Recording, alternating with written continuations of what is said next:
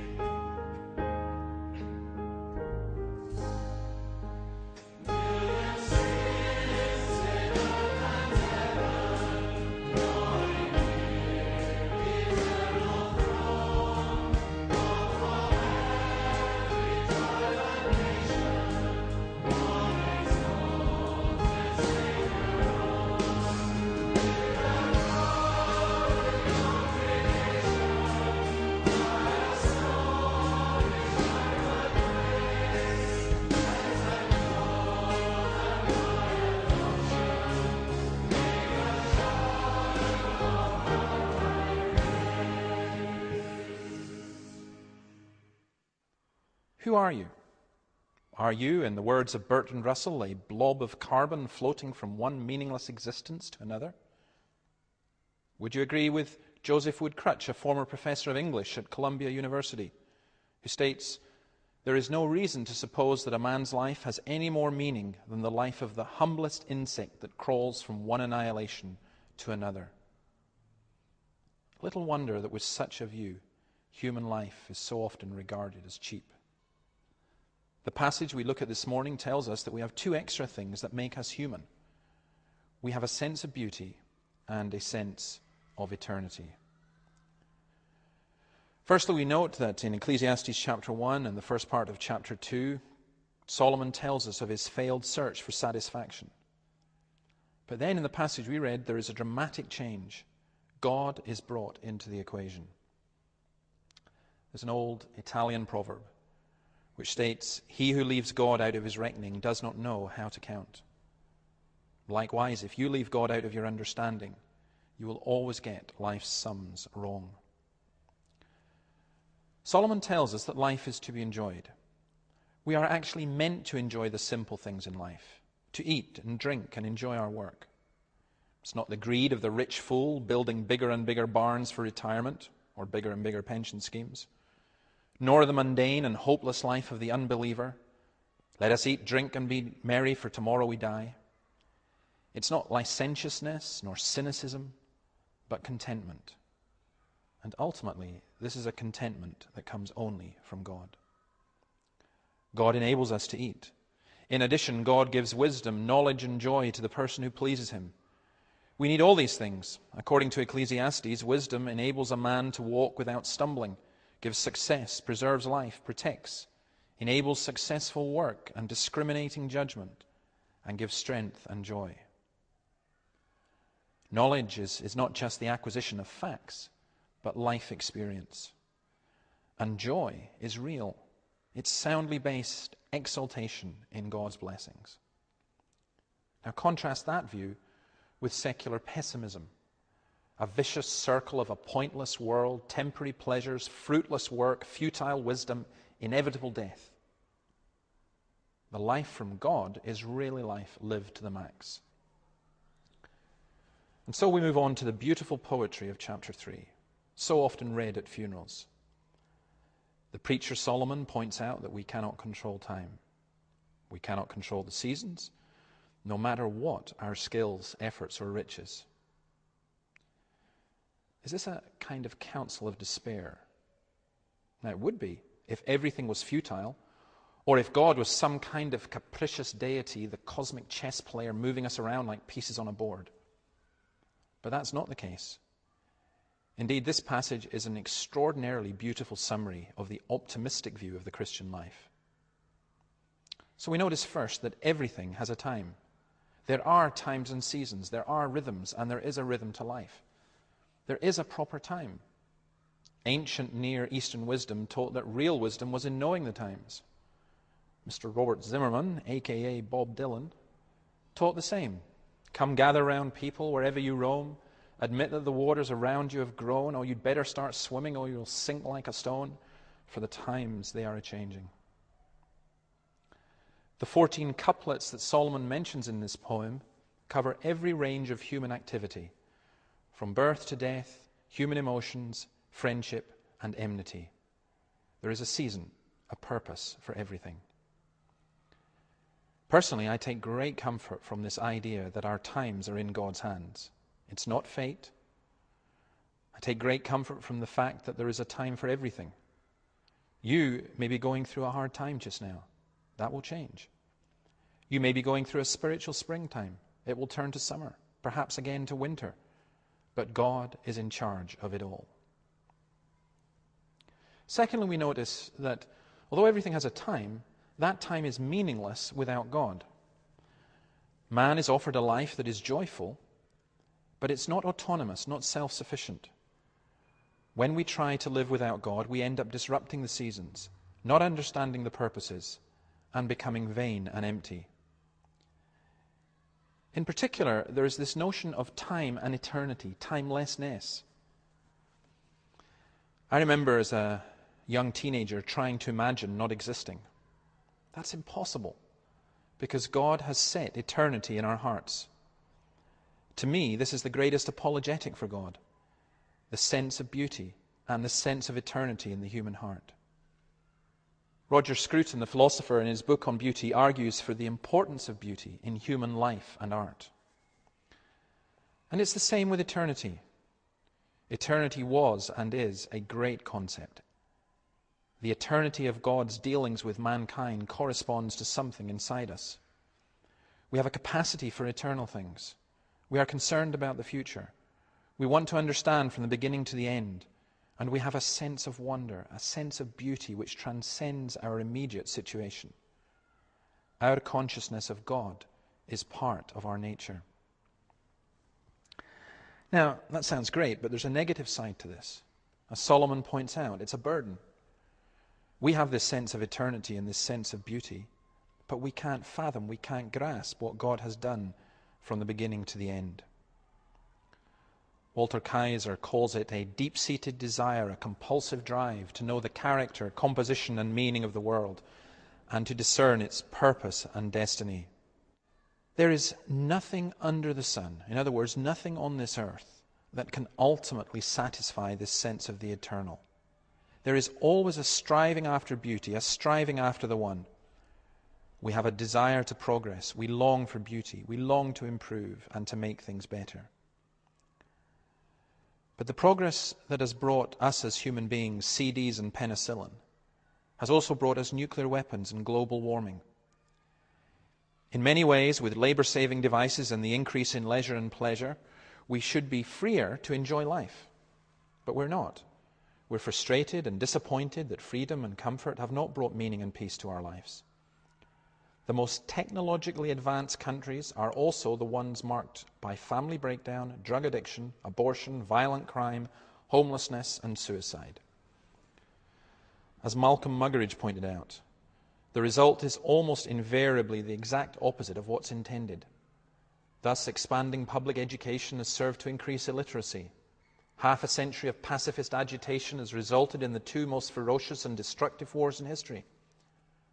Political egalitarianism has made for a heightened class consciousness, and sexual freedom has led to erotomania on a scale hitherto undreamed of. So, what is the solution to this, this meaningless time without God? Bring God into the equation. Not human religion, not man made gods, but God as defined here. The word for beauty that Solomon uses is a word yape, it's very close to the term for God, Yahweh. The sense of beauty is what C.S. Lewis calls drippings of grace. There are rumors of transcendence. I don't know what it would be for you, but for me, it's Beethoven's Pastoral Symphony. It's sitting up in the beautiful Glen Doll in Cairngorm National Park. It's holding a child in your arms. But without God, we can forget that and misuse it. God gives us the capacity for pleasure, taste buds, sexual drive, the capacity to appreciate beauty. But without Him, that will lead to overindulgence and destruction. Look at what we do. We turn nudity into pornography, wine into alcoholism, food into gluttony, and human diversity into racism and prejudice. Instead of being good gifts, they become destructive to us. Our life becomes a waste. Verse 12 tells us the real secret of happiness. To do good means to enjoy life, to pursue and enjoy a happy life. We are to eat and drink. These are tokens of a contented and a happy life. From a Christian perspective, even work can be satisfying. Secularism here is replaced by theism, pessimism by optimism, and human autonomy by human faith. Carpe diem. Seize the moment. Enjoy life. Verses 14 and 15 tell us that whilst earth is transitory, unreliable, and futile, security can be found in God's sovereignty and God's grace. God's action is permanent, it is effective and complete, and his actions are totally secure. Nothing can separate us from the love of God that is in Christ. So now, when we have faith in Jesus Christ, we fear him properly. Not craven fear, but reverence, respect, and regard for God. That is where our sense of beauty and the eternal is satisfied. Because ultimately, our sense of beauty and our sense of eternity is a sense of and for God. You are not an insignificant insect crawling from one sad annihilation to another. If you have trusted Jesus Christ, you're a child of God, being prepared for an eternal home. If you read John 14 or 2 Corinthians 4, you'll see the teaching there. The Puritan pastor Thomas Watson said, Eternity to the godly is a day that has no sunset. Eternity to the wicked is a night that has no sunrise.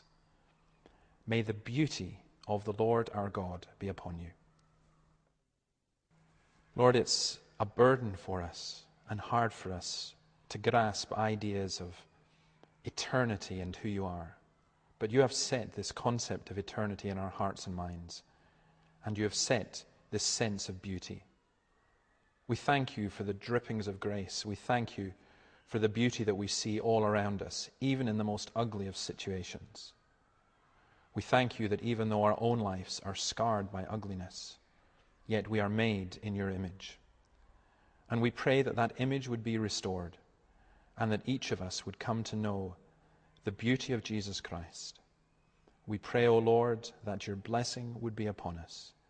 Blessing from God the Father, God the Son, and God the Holy Spirit. In Jesus' name we ask it. Amen. And we finish with two songs which celebrate the beauty of being known, found, and accepted by God.